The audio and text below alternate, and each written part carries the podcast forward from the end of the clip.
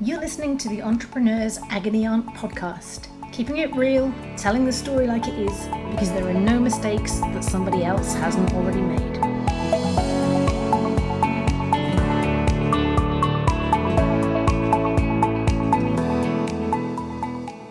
Hello, I'm Vicky Brock, and you're listening to the Entrepreneur Agony Aunt podcast. It's a short and sweet episode this week as my guest, Chris Newman, has to be on stage downstairs in less than half an hour. So I am really grateful he has squeezed in time to speak with us first. Chris is a serial entrepreneur and startup employee turned angel investor who has made investments into startups in the US, Canada, and the UK.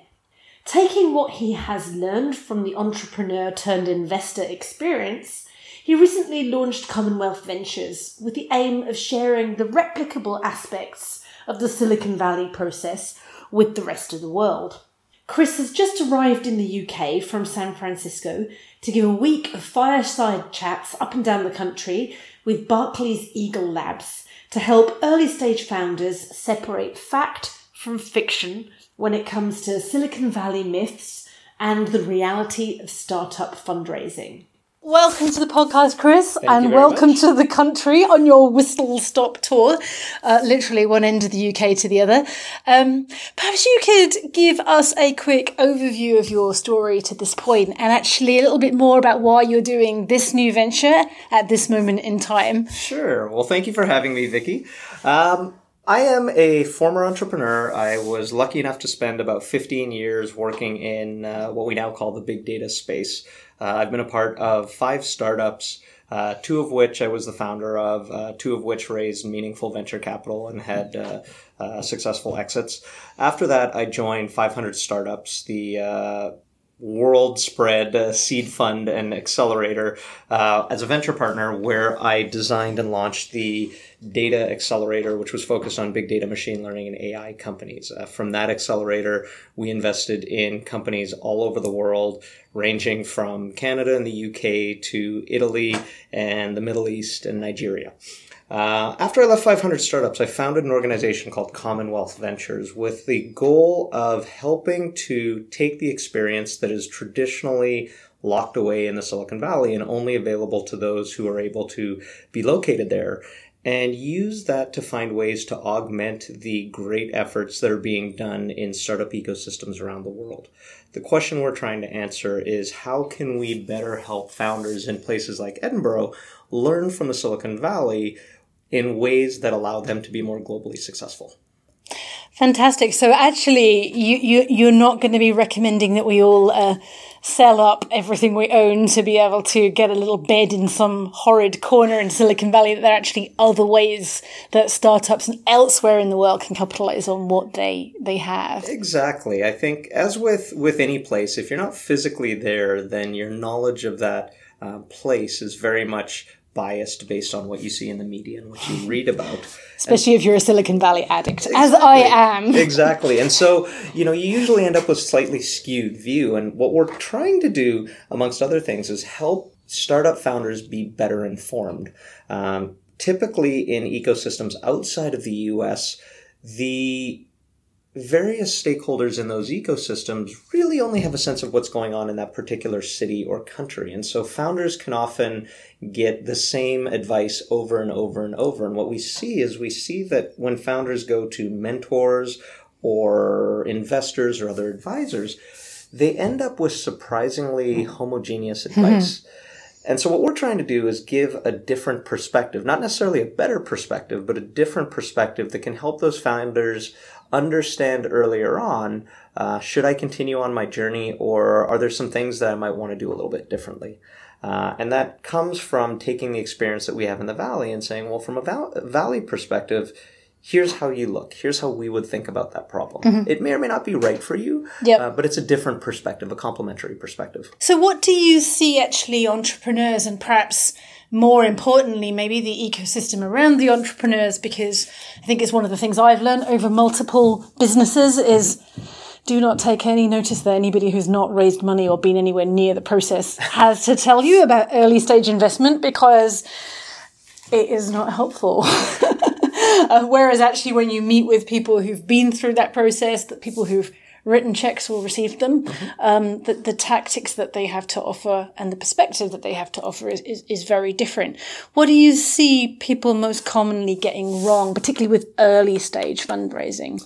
Yeah, I think one of the most challenging things for emerging startup ecosystems is that many of the angel investors, to your point, don't actually have experience in tech or in startups. So what we see is the first or second wave of angel investors tend to be high net worth individuals who want to get involved in the startup ecosystem. They very genuinely want to help support their home city or country they often try to provide a little bit too much well meaning advice. And the advice that may have made them successful in some alternate industry or a more mature industry doesn't necessarily always translate into the growth rate and the speed with which tech startups um, exist. Oh, there's a piece of advice I wish I'd had five years ago. Um,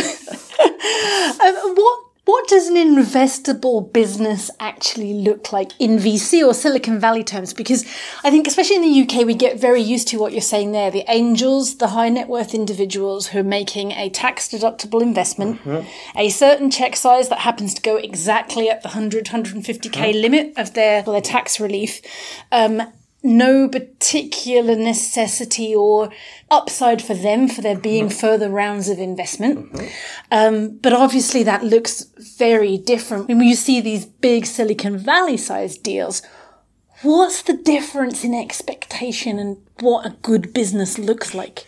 I think the biggest difference in expectations is that for a more sophisticated tech investor, the entire return comes from the business being successful.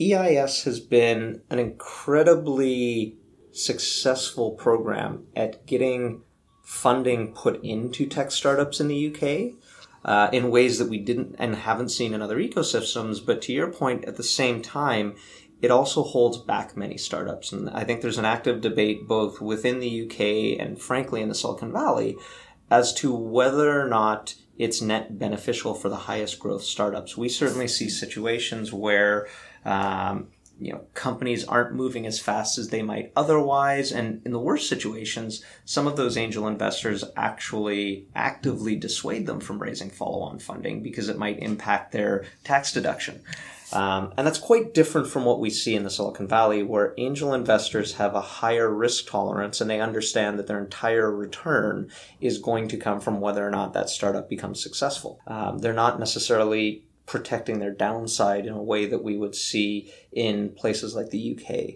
uh, where it's just a different approach to startup investing.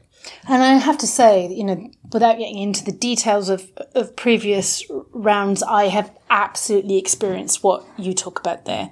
To the extent that in this current business, I'm not going to take the first stage, the 150k SEIS investment. I don't think that that is a constructive or appropriate thing for a business with very high growth ambitions to take based on exactly the rationale that you're giving there. This listenership is made up of founders, but also the wider entrepreneurial ecosystem. Is there anything that we can think about early on that makes our startups more investable in a way that doesn't actually damage the long term prospects of the business? I think there's a few things that early founders can and should pay attention to. One is being very honest as to what is the growth trajectory of the business you're trying to create. Um, by virtue of the echo chamber around venture capital as it relates to tech media and, and the tech ecosystem, many entrepreneurs see VC funding as sort of the end all and be all of, of creating a company.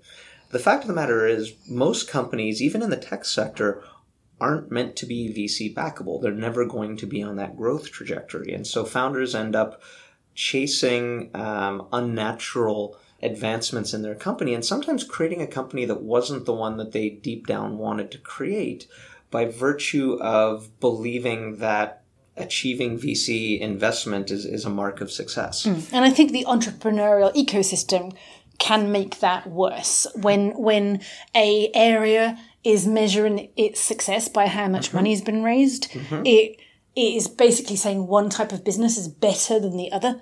When actually, I don't think that is true. They're, they're different. Yes, and it, it's actually taken many, many years, only until the last few years, for that even to really hit home in the Silicon Valley. Right now, we're finally seeing a movement where an increasing number of companies are skipping rounds of funding. They're becoming profitable early on, which allows them to go further. And it's now becoming not common, but um, more common to see companies that maybe they raised a little bit of angel funding or bootstrapped they went for a few years. You never heard of them because they were heads down building their business and making sales and, and delighting customers. And suddenly they come out with, you know, 10, 20, 30 million dollars and they've skipped two or 3 mm-hmm. steps along the way. And they end up building a very robust, fiscally sustainable business that is incredibly appealing to VCs, uh, as opposed to limping along on the, okay, we've got to get another chunk of money every 12 months and another chunk and another chunk uh, without focusing on the business fundamentals. And that's really interesting that you say that that's appealing to VCs because I think what we hear at a distance is almost like if you if you're trying to try and do this properly, you're trying to do this the Silicon Valley way. You know, you grow first and you worry about your business model later. And nobody likes a profitable business because you're just not growing fast enough.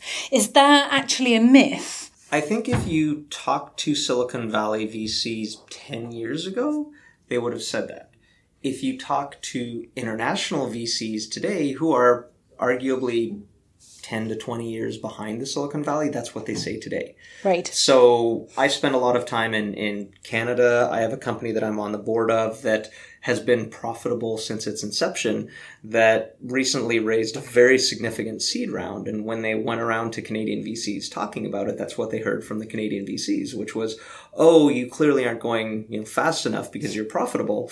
Uh, and when they talked to the American VCs, they all looked at it and said, yeah, absolutely. This is great. um, because American VCs have, have seen more data points of, okay, you know what? The percentage of companies that grow fast and then figure out the business model is actually quite a bit less than we thought it was. Right. Right. And on the flip side, you're seeing founders say, you know what? I want to get profitable earlier so that I can raise money when and if and how I need to. Yeah, and I certainly, you know, going into this business and my co-founders are very aligned with that.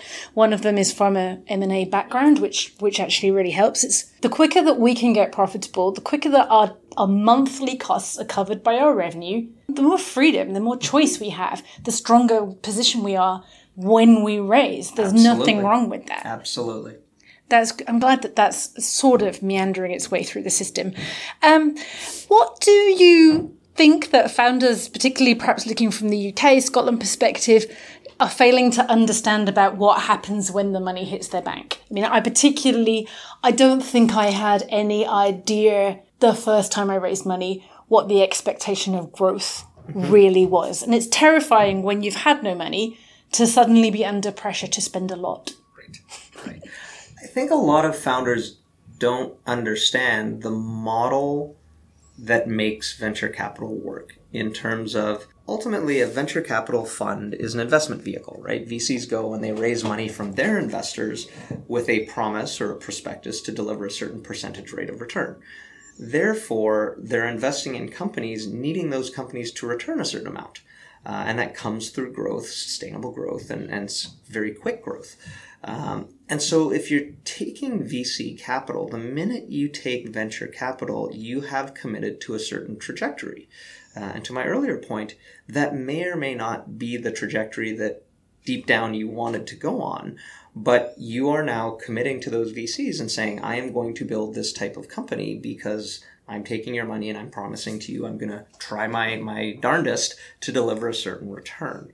Um, and so you can't take however that you know much that money is and then leave it in the bank right? They're not giving it to you to cover your existing burn rate or let you meander along at whatever pace you want. They're giving you that money to spur growth to enable you to go faster and achieve more and set out on that trajectory of high growth. And so um, being aware of that and understanding you know first and foremost that vc is not the only way that you can fund a company but if you do take venture capital money, you are committing to a certain expectation and, and you will be expected to deliver that. Yeah. And, and I think at probably levels that, especially, you know, I, I'm between Edinburgh and Glasgow, there aren't that many people around you in your immediate peer network who've had a lot of money in them. Who who you can go talk to like what does good growth look like? What does the right rate of growth look like? And i think having spent a little bit of time in silicon valley when when i was a, a google partner um, there you do have just the vocabulary where people are talking you know what what does nailing it really mean i think often when we're isolated from that we don't really understand how to measure our our own success is that something that the ecosystems do you think could become a little bit more clued up on is it just momentum? I think the trap that entrepreneurs, particularly in smaller emerging ecosystems, fall into is only going within their local community to get feedback. The reality is, if you are trying to build a world changing company, you need to benchmark yourself against other entrepreneurs that are on that journey. And so, if your local ecosystem doesn't have that many entrepreneurs who've been on that journey, it's incumbent on you to go out and find diversity in, in your feedback. Um, if you take any sports metaphor, right, if you're trying to be the best football player, uh, you're going to benchmark yourself against the Premier League. You're not going to benchmark yourself against the MLS in the United States, right? And so if you're in that that smaller league, if you really want to be the best, you need to compare yourself to the best. And there's a lot of ways to do that, right? There's uh, an incredible amount of writing that's available now. Social media has made accessing people very easy. Uh, and so you can go to conferences, you can just find people who have similar businesses on LinkedIn or Twitter and reach out to them and say, hey, you know, would you be willing to talk to me for 15 minutes? Um, but ultimately, that responsibility is mm. on the entrepreneur to find that diversity of thought and feedback. I think it's very easy to become very comfortable. Absolutely. And uh, yeah, I think the second that you're, the second that you're staying still, and the second that you're starting to enjoy as a founder, as an entrepreneur, being a, a, big fish in a little pond is you're going too slowly and you're not looking outside your world and you're not kind of shaking yourself up enough. Um, I appreciate that you need to be on stage very, very soon. Are there any final points you'd like to share to help bust a few startup myths around funding? Well, I think the first thing that sort of goes along with the theme that we've we've talked about is is VC funding is not the end all and be all. And so creating a successful company does not require VC funding. Creating a successful company that is is personally successful and satisfying does not require being a billion dollar company, right? There are many paths to happiness. There are many paths to being financially successful and, and career successful. So uh, I think it's incredibly important to step outside of the echo chamber of the startup ecosystems, particularly ones that are relatively small and insular, and think about what is it you want to create? What path do you want to go on? If you do want to be incredibly ambitious, then you need to get out of your hometown and go where the action is. Now, it doesn't necessarily have to mean the Silicon Valley. That could mean, hey, you know what? Once a month, I'm going to get on a train and go down to London, mm-hmm. uh, or I'm going to go over to Berlin, or I'm just going to go see what's going on and get different perspectives and opinions.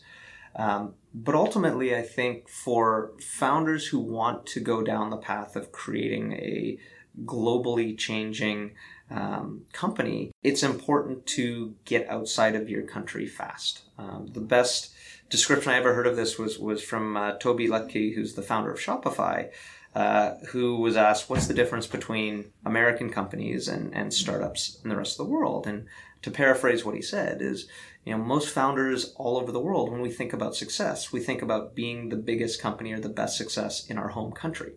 Silicon Valley founders think about winning the world.